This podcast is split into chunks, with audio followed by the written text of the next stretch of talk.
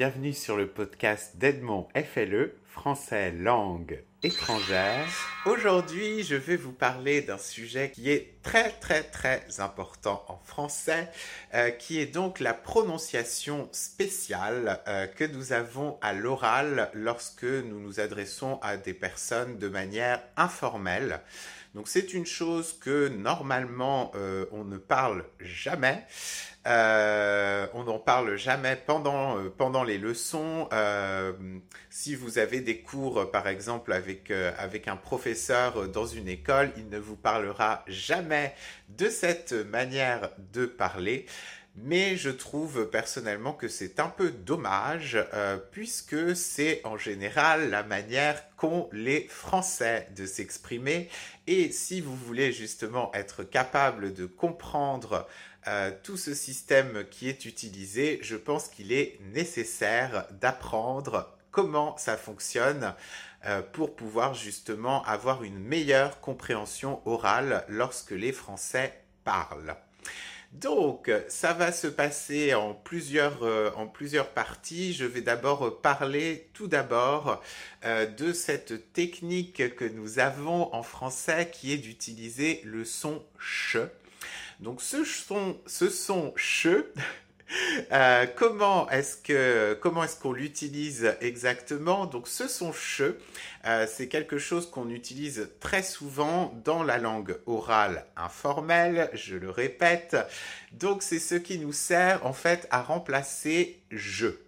Euh, donc, de manière générale, de toute façon, si vous utilisez le je, il faut savoir que le je, en général, comme ça se termine par un e qui est muet, ça nous donne uniquement donc je. Euh, et donc, par rapport à ça, il y a certaines euh, consonnes où ce serait un petit peu compliqué euh, de combiner ces deux sons, comme par exemple si on devait combiner le J avec un S, par exemple, avec un verbe tel que c'est, savoir. dans ce cas-là, ça donnerait sais qui n'est pas très facile à prononcer et à cause de ce phénomène, justement, on a décidé de, de remplacer ce son de J plus S par directement ch. Euh, donc, on va parler de toutes, d'abord toutes les consonnes euh, qui sont concernées par ce son ch qu'on utilise en français. Donc, vous avez comme consonne euh, où on utilise le ch. Donc, il y a le C, le F, le P, le S et le T. Donc maintenant que j'ai donné euh, toutes ces, euh, ces cinq consonnes euh, qui, sont, qui sont concernées justement par cette prononciation de ch, je vais vous donner donc des exemples qui correspondent pour chacune de ces consonnes. Donc on va commencer avec la lettre C. Donc par exemple, euh, à la place de dire je crois, qui est la version euh, standard euh, pour, ce sujet et ce verbe, de manière générale, en français oral informel, on utilise plutôt je crois. Ok? Donc, cette, cette prononciation vous donnerait par exemple cette phrase qui serait donc je crois que c'est lui. Donc comme vous pouvez le voir, il y a eu autre chose aussi qui s'est passé quand je l'ai prononcé, c'est-à-dire que le que, euh, même chose, comme il se termine par un E qui est muet, dans ce cas, je ne le prononce pas et j'ai cette tendance euh, à ne pas le prononcer et à directement l'enchaîner avec le mot qui suit. Donc comment est-ce que euh, on arrive exactement à faire ça? Euh, Je dirais que ce qu'il faut faire, le, conseil que je peux vous donner, c'est de séparer les deux choses, euh, comme si, par exemple, dans, le cas de cette phrase, plutôt que de prononcer croix, de prononcer croac ce qui vous donne après la liberté de rajouter ce c'est lui à la fin. Et donc, je répète encore une, euh, fois supplémentaire cette phrase. Ça vous donne donc je crois que c'est lui. Ok? Donc, d'un côté, je crois que c'est lui. Je crois que c'est lui. Voilà. Donc, euh, maintenant, nous allons prendre un autre exemple, cette fois-ci avec la, lettre F. Euh, donc la même chose se passe, donc il y a à nouveau ce son che qui est, euh, qui est prononcé par les Français, ce qui vous donne par exemple pour le verbe faire, je fais rien.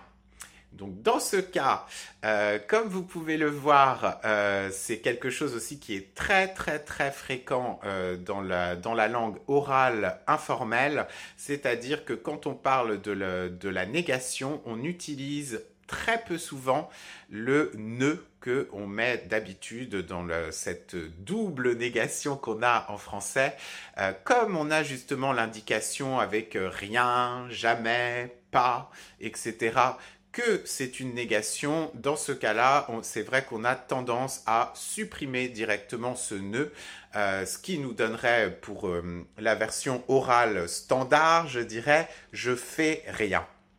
Et donc, avec ce procédé donc du che, dans ce cas-là, ça se transforme en je rien.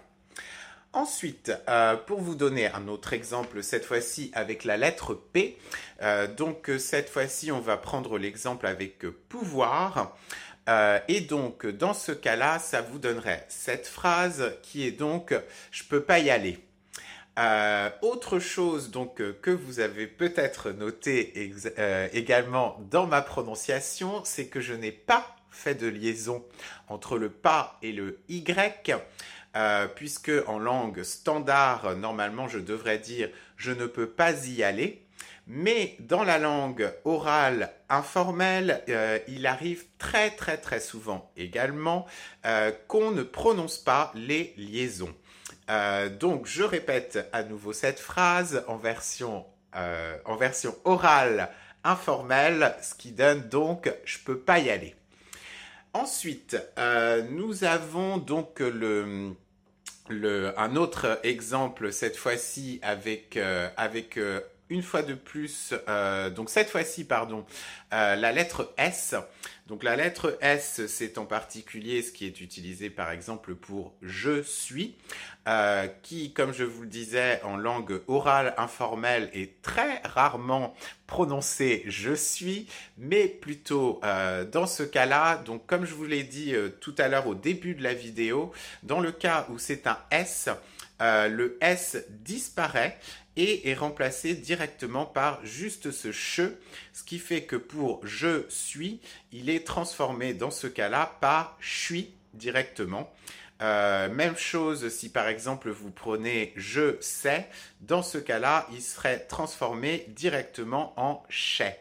Donc ce qui vous donne, euh, par exemple, si donc on prend ce euh, suis et ce chez, ça donnerait par exemple pour une phrase en version standard qui serait je ne, suis, je ne sais pas où je suis donnerait en version informelle euh, et donc orale je sais pas où je suis. Je répète, je sais pas où je suis si par exemple vous êtes euh, vous êtes perdu et euh, que euh, qu'une personne que vous téléphonez à quelqu'un et qui vous demande où vous êtes, vous pouvez répondre uniquement donc en utilisant cette manière de parler. Donc je sais pas où je suis. Voilà. Ensuite, euh, pour vous donner un dernier exemple, donc cette fois-ci avec la lettre T, qui est la lettre finale avec laquelle on utilise donc ce che.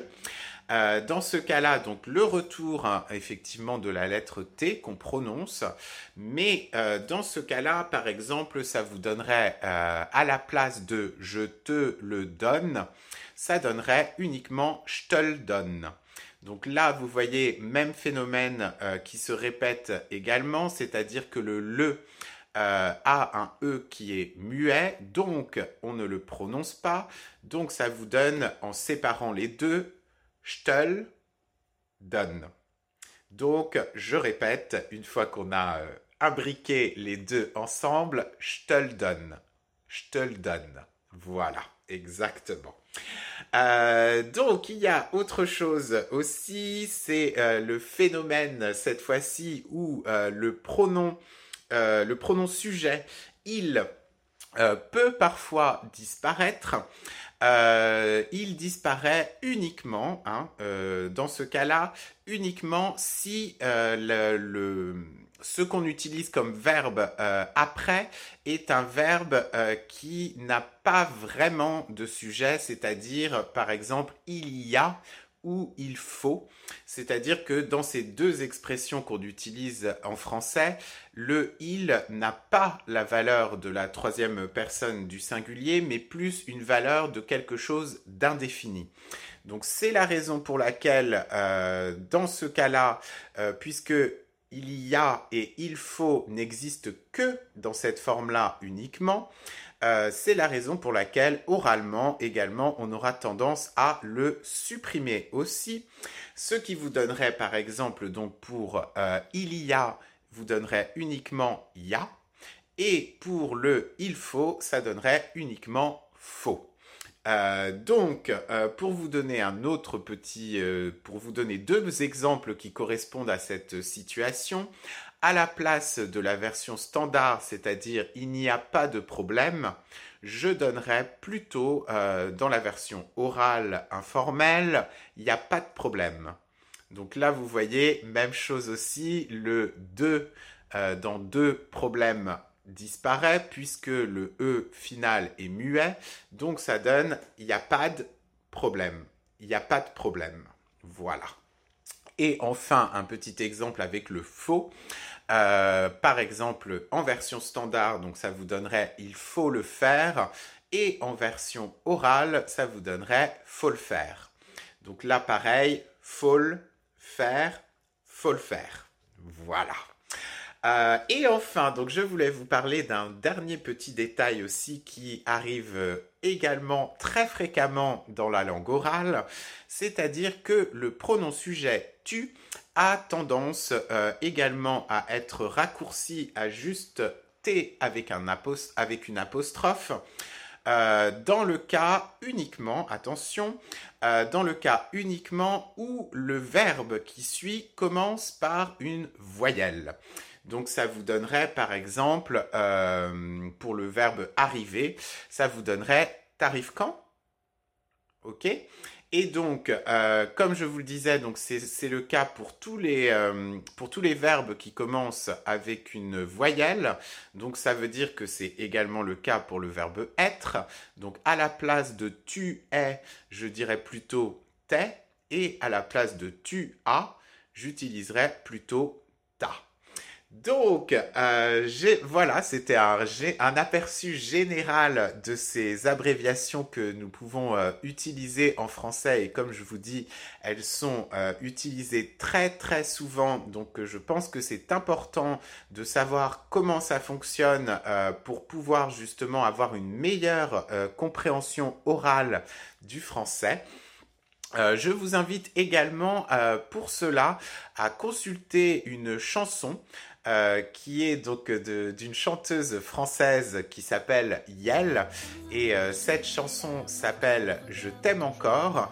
Je vous conseille donc de regarder cette vidéo parce que euh, dans un premier temps, ce qui est intéressant, c'est qu'il y a les sous-titres pour les paroles de la chanson et justement, vous ferez attention cette fois-ci que effectivement tout ce dont je vous ai parlé durant cette petite vidéo sont toutes les méthodes euh, qu'elle utilise lorsqu'elle prononce euh, les mots dans la chanson. Donc euh, je vous invite à, regarder cette vidéo que vous pouvez trouver facilement sur YouTube.